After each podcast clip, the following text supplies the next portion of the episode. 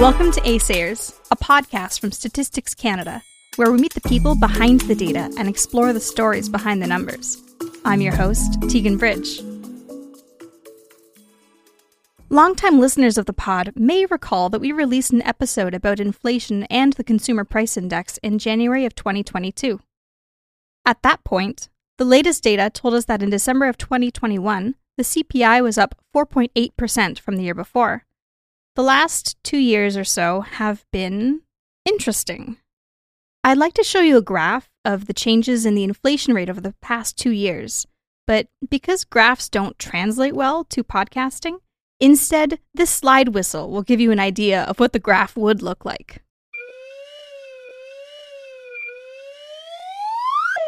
At this point, as of recording, the latest data released in February 2023 indicate that the year over year inflation rate was 5.2%. Not the highest it's been in the last year, but definitely still up there. It's higher than it was a year earlier, when we were also talking about how high inflation was. It got me wondering what makes an inflation rate high in the sense of what's the ideal inflation rate? My sister is doing a master's in economics, and I asked her if the ideal inflation rate was zero, and she just looked at me in horror. It was at that point that I realized we should probably do another episode about inflation. Even if only so that I could impose upon another StatCan expert. I want to know what the economists know. Ask them my questions and get some answers. What's inflation and why does it. What's the word? Burn.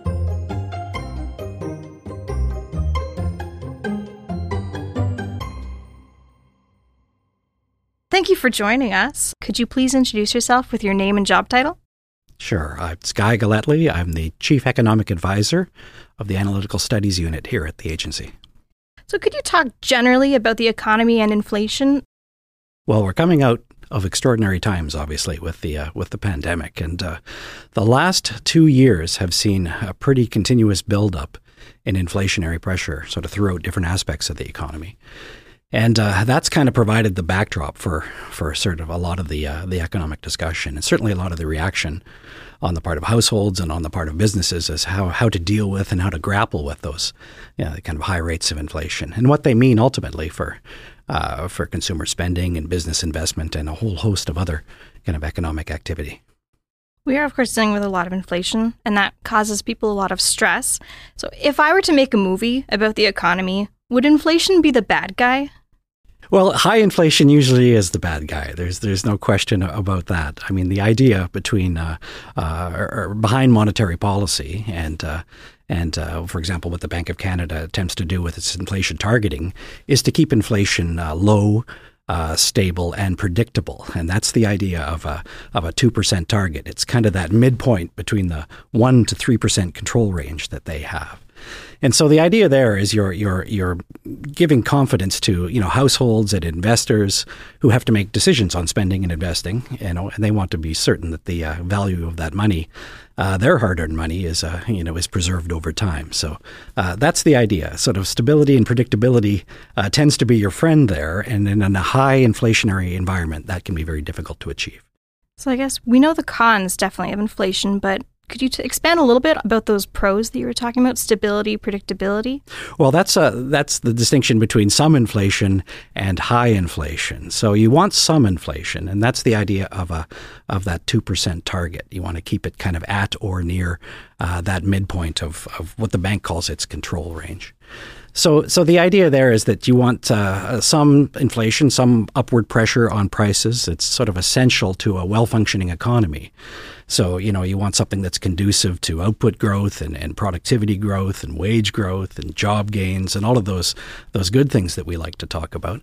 Um, and a stable low inflationary environment. And low inflation doesn't mean no inflation, and we can get to that at some point. But uh, but sort of a stable price growth there uh, is uh, is usually seen as very very supportive of those goals. So that's the idea there. You say we're coming out of extraordinary times right now. Mm-hmm. For somebody who hasn't studied economics, where does our current inflation or uh, the inflation we've been seeing in the last year or so, how does that rank? Well, certainly for those of us who are younger, and I'm not necessarily one of those anymore, um, it's the highest we've seen in some time. If you go back to the early 80s, uh, we did have double digit inflation there for for a period, and this was before the uh, the inflation targeting uh, policies that uh, that the bank uh, adopted in the early '90s. So you know we have had very high rates of inflation before. Uh, we're seeing this obviously for the first time in a in a generation or couple of generations. So there's a bit of a of sticker shock to it. And the thing about the current inflationary environment is it's very very broad based. So it's not just like it's one thing. We often talk about gas price dynamics and their contribution to inflation. Uh, but here you've got you know pressures coming from you know gas, food, shelter, a lot of consumer durables and consumer spending, sort of uh, you know strong price growth kind of across the board, and that's the the challenge for many consumers. I don't think people need to be told the challenges of high inflation. It means people's money doesn't go as far when they want to make purchases. But what would happen if inflation were zero? Why would that not be ideal? Well, the classic textbook response is a deflationary spiral. So the idea there is that if if you and here expectations matter. So if people are convinced that uh, that you're going to see continual price decreases sustained over a long period of time, they're going to hold off their spending now. So there's a huge delay in their spending, and that can have real detrimental uh, effects on the economy in the near term in terms of lower output and higher unemployment. So that would be if inflation were going down. But what if it just what if all prices just stayed the same that's the thing. You know, you're, you're never going to be in a world where all prices are going to stay the same. Oh, no. It's uh, because these prices are reflective of uh, of demand and supply conditions in the economy, and those are always changing. You know, and uh, I mean, if you look at the experience of the last two years, you get an extent how rapidly that can change. You know, both on the demand side, as uh, you know, we came out of the pandemic and people are ramping up their spending on, you know, as we were all trapped in our basements there. So there's a real demand to get out there and spend. And uh, you know, much of the story of inflation over the last two years has been, you know, all the constraints on the supply side. It's just difficult to move things because of all of the disruptions and shortages in terms of computer chips and and on and on. That created some real tensions on the supply side of the economy. And that too will flow into prices at some point. So you've got upside pressure coming from high demand, some upside pressure on inflation coming from, from lower supply, and, uh, and that creates uh, some of the rates that we've seen over the past year. And you used a rather scary term, deflationary spiral. Could you talk about what would happen if inflation were in the negative? Oh, well, then people, and again, you want, it's a question of being in the negative for a sustained period. And then people get convinced that, oh, okay, well, why spend my money now if things are just going to be cheaper down the road? And so you, what you don't want to do is kind of lock into a psychology like that because then, you know, you're going to do potentially some real damage to the economy in the near term. People aren't going to spend if they're kind of convinced you're going to get a better deal a month, two months, three months, and that actually leads to lower demand and and, and lower prices. And uh, so the spiral idea is is what they want to avoid. So so the idea here is uh, stability and predictability with some inflation that's broadly conducive to economic growth and uh, and productivity and income growth. So let's talk about that ideal inflation rate. You said 2% earlier or 1 to 3%. Where does that come from, and yeah, why is that the best number? You know, that's uh, agreed upon. Uh, there's an inflation targeting agreement uh, uh that the Bank of Canada reviews with the Government of Canada every five years and it's long been the uh, kind of the, the target rate, the midpoint of that one to three range, and uh, it's it's done in their judgment, obviously, as the the best rate uh, for supporting the sort of economic activity and and uh, and uh, labor market activity that we'd, we'd like to see. So you know that's uh, it is reviewed. There's no hard number that works for all time, although that target has been at 2% for quite a long time, both in Canada and in many other countries as well. The U.S. Fed is a common best example.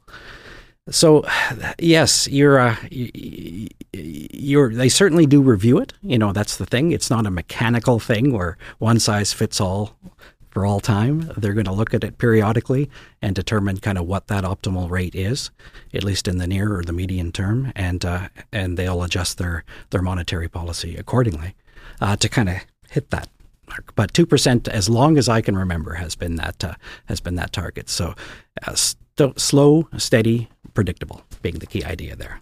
Does every economy want a 2% inflation rate? And are there examples of economies that don't want a 2% inflation rate? I'm, I'm Is is that a universal number? Uh, you know, I don't know if it's a universal number. It is certainly a uh, a common number amongst much of the major central banks and monetary authorities uh, uh in the Western world. It's just a you, you see to see that as uh, as kind of the uh, kind of the position that many of them will take. Um, it'd be funny to look back historically and ask yourself sort of you know how you came to that sort of two percent world and uh, and uh, you know what the evolution of monetary policy on the way to that actually looked like. But uh, the idea here is, and this is a really important point, is you want to give uh, consumers, households, investors confidence that the value of their money is going to be preserved, and uh, by being very explicit about that target, um, and uh, and giving some. You know, some real time information on how they see the economy evolving over the near term, uh, it gives you a great deal of confidence as a as someone who who now has to spend money. It's like, okay, is this a sensible thing to do? Uh, do I have confidence that inflation is going to come back down to uh, that range? And so the central banks, uh, both here and abroad, will will give lots of signals often to to kind of communicate their expectations to you and I, uh, and then uh, and then that's it's obviously good for the economy as a whole. If someone would like to learn more about inflation, where can they go? Um, first of all, you can go to Statistics Canada's website, uh, the Consumer Price Index. That comes out monthly. Uh, it's the headline inflation indicator. And uh, there's uh, there's that. There's a whole bunch of supporting analytical work uh, that's been produced over time by Consumer Prices Division and, and others in the agency that help us understand the dynamics of inflation and uh, what's driving it and what some of the key measurement issues are. That's a good place to start for sure. Uh, the Bank of Canada as well. If your interest is in inflation targeting and how that works and how monetary policy uh, is is conducted to ensure you know that, that the economy functions on an effective uh, and uh, and a solid foundation. That's the place to go. There, they uh, have a number of documents where they outline sort of how they think about this and uh, and the tools at their disposal. Perfect. Thank you so much. Thank you. You've been listening to Assayers. Thank you to our guest, Guy Gellatly. You can subscribe to this show wherever you get your podcasts. There, you can also find the French version of our show called Écoutez bien if you liked this show, please rate, review, and subscribe. This is the last episode of season three, so we'd like to take the opportunity to put the spotlight on the many people who contributed behind the scenes. Thanks to the subject matter experts of StatCan and the many, many other internal teams who support this show. Special thank you to Tom Thompson for his invaluable guidance. Production support by Janelle Va and Jillian Bridge. The video production team is Tony Colasante, Martin Charlebois, Jesse James McCutcheon, and Mitch Lawson. Audio engineering by Max Zimmerman. The logo was created by Vincenzo Germano. Thank you to Nick Lepage and Marc Bazinet for steering this ship. My name's Tegan Bridge, and I've been your host, and thanks to you for listening.